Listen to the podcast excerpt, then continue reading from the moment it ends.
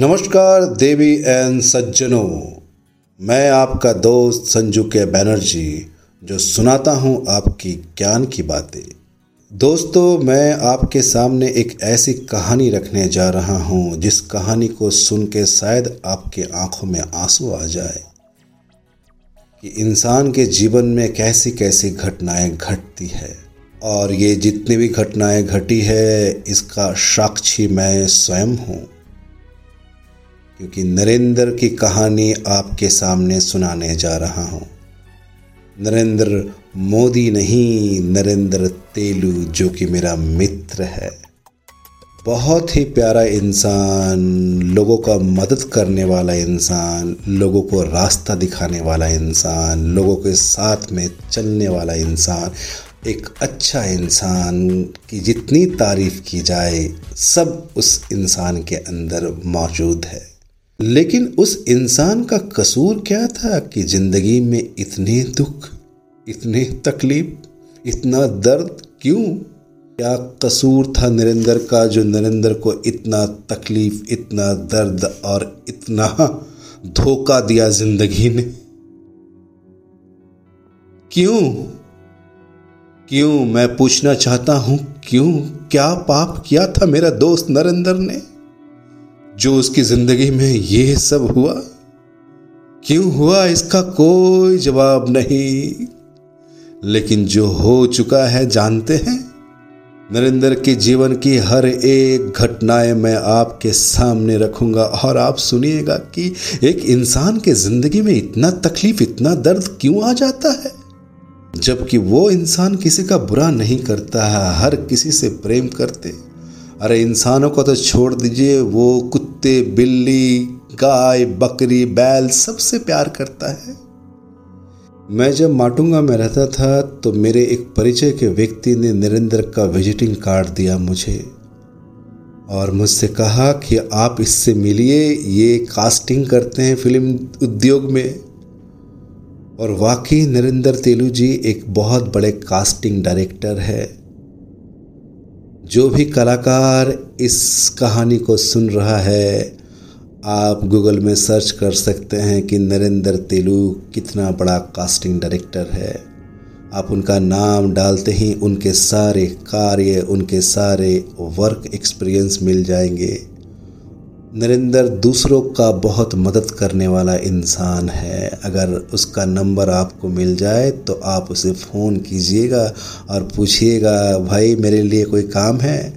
अगर काम ना हो तो काम का लिंक ज़रूर बताएँगे नरेंद्र जी। तो इसी काम के सिलसिले में मैं भी मिला नरेंद्र जी से आज से कुछ वर्षों पहले। मैं बता दूँ कि नरेंद्र जी चार भाई हैं।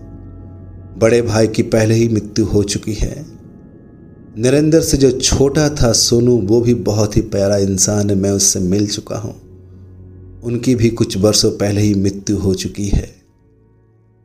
सोनू का एक बेटा है मोटलू, एक बेटी है हिना। हिना की शादी हो गई है। हिना बहुत सुखी से अपना जीवन व्यतीत कर रही है। उसका एक बहुत प्यारा बेटा है।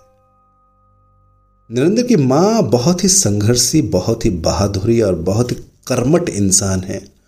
आज भी वो मेहनत करके खाती है नरेंद्र की माँ। बहुत ही स्ट्रांग लेडी आप कह सकते हैं। मुझे लगता है नरेंद्र की माँ और नरेंद्र का कुछ विचार मिलते नहीं हैं।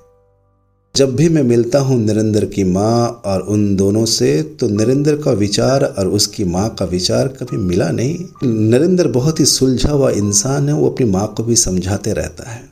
अगर बात करें नरेंद्र की शादी की तो नरेंद्र की शादी सुनीता नामक एक लड़की से हुई थी। सुनीता किसी प्राइवेट कंपनी में जॉब किया करती थी। सुनीता भी बहुत अच्छी और होशियार लड़की थी। नरेंद्र बहुत प्यार करता था अपनी पत्नी सुनीता से, और सुनीता भी करती थी उससे बहुत प्रेम। मैं जब भी उन दोनों को देखता था तो मुझे बड़ा अच्छा लगता था। अक्सर दादर जाया करता था, और दादर में कभी पराठे तो कभी मूली की पराठे, आलू के पराठे, ब्रेड पकोड़ा, ब्रेड, चाय अक्सर खाया करता था। और नरेंद्र की भाभी मीना नरेंद्र की वाइफ सुनीता और खुद नरेंद्र भी कभी भूखा नहीं भेजता था मुझे। जानते हैं नरेंद्र का घर कहाँ है? नरेंद्र का घर है मुंबई सिद्धि विनायक मंदिर के बगल में। जब भी मैं सिद्धि विनायक मंदिर जाया करता था भगवान के दर्शन के लिए तो मैं अपना बाइक नरेंद्र के द्वार में लगाता था। अब शुरू होती है काम की बात। तो मैंने कहा, नरेंद्र जी, देखिए, काफ़ी समय बीत चुका है, मेरे पास कोई काम नहीं है और फ़िल्मों में काफ़ी संघर्ष चल रहा था, मेरे पास कोई काम नहीं था। नरेंद्र जी बोले, हमारे एक मित्र हैं, यहीं राजश्री प्रोडक्शन में पी के गुप्ता जी। तो चलो, आज हम तुम्हें पी के गुप्ता से मिलाते हैं। P K Gupta Rajshri production house में एज ए मैनेजर का जॉब करते हैं। कंपनी का जितना भी प्रोडक्शन का वर्क होता है उन्हीं के हाथ में होता है। एवं जितने भी सेलिब्रिटी और आर्टिस्ट का जो भी एग्रीमेंट होता है, वो पी के गुप्ता जी ही देखते हैं। तो मैं बड़ा खुश हुआ कि आज हम पी के गुप्ता से मिलने वाले हैं, जो कि राजश्री प्रोडक्शन हाउस की इतनी बड़ी कंपनी है। तो मैं और नरेंद्र जी राजश्री प्रोडक्शन हाउस में गए और पी के गुप्ता जी से मिले। तो मैंने पी के गुप्ता जी से कहा, सर, आप तो इतने बड़े कंपनी में काम करते हैं, बस काम ही तो दिला दीजिए। पी के गुप्ता ने भी वैसा ही कहा, जैसे आम एक कास्टिंग डायरेक्टर कहते हैं, ठीक है, कोई प्रोजेक्ट आने दो, कोई प्रोजेक्ट बनने दो, उसके बाद मैं तुम्हें ज़रूर बुला लूँगा। अपना नाम, अपना नंबर और कुछ फोटोग्राफ कंपनी के बाहर छोड़ जाओ। मैंने वैसा ही किया, अपना नाम, अपना नंबर और कुछ पिक्चर्स कंपनी के ऑफ़िस में जमा करवा दिए। ये होप से कि मुझे एक दिन बुलावा आएगा, काम मिलेगा। लेकिन आज कितने वर्ष बीत चुके हैं, ना ही राजश्री से कोई फ़ोन आया और ना ही मुझे काम के लिए बुलाया गया। उस दिन और एक घटना घटी। नरेंद्र के एक और दोस्त जिसका नाम डैनी, वो मैक्स न्यूयॉर्क लाइफ में एज ए एसएम का जॉब करते थे। हम उनके ऑफ़िस में गए और गर्मी थोड़ी ज़्यादा थी। उनके ऑफ़िस में बैठ के एक शानदार चाय पी और डैनी ने मुझे देखते ही कहा कि आप संघर्ष कर रहे हैं फ़िल्म लाइन में। बहुत अच्छी बात है। आप कुछ पैसे भी कमाइए।